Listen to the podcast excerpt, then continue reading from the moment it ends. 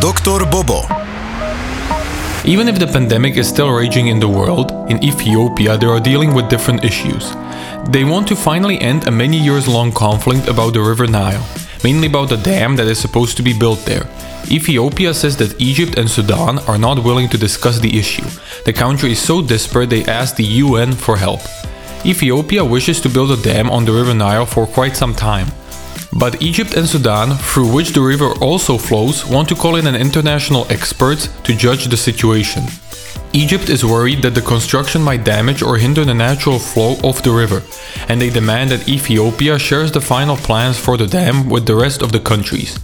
And this conflict has been going on for years. The UN won't solve this, and if the countries agree on something finally, we can only hope they build the dam faster than we are building the highway to Košice. Dr. Bobo. Financial institution Barclays has a problem. It is regarding their investment into two new prison complexes. Barclays started to offer to buy shares into a fund that was supposed to finance the building of these two prisons. Not everybody was directly informed. The customers were told that the fund is diversified and financial institutions reserve the right to invest on their own risk. The problem was that they declared two years ago in a similar situation that they are ending their investing into prison complexes. It looks like they couldn't keep their promise and are paying a large price for it. They have stopped the sale of the fund and are returning the money already invested in it. The question is if the investors won't be more outraged by this very step. Dr. Bobo. Britain has more problems with Brexit than they anticipated. The most harmed currently are the artists. After the restrictions have ceased to exist, many of the musicians wanted to plan tours, at least in Europe.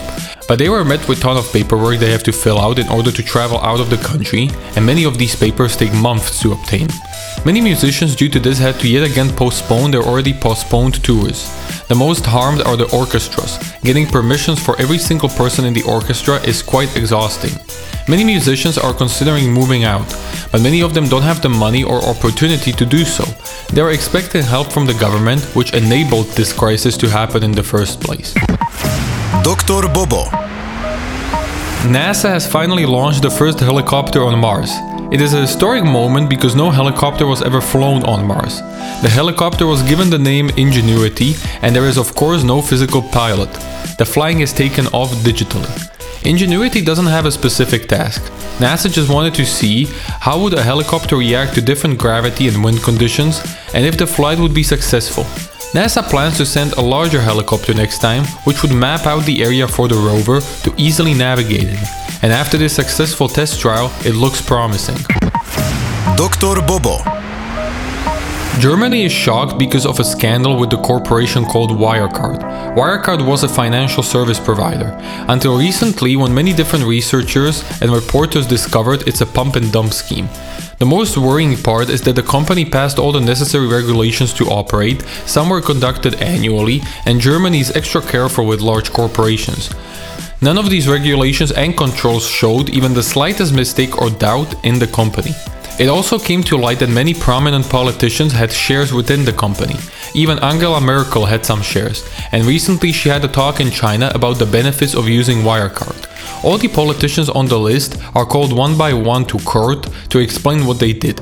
Some have already resigned, some deny that they knew something about the company, and others, like Merkel, are just ignoring the situation altogether. Dr. Bobo.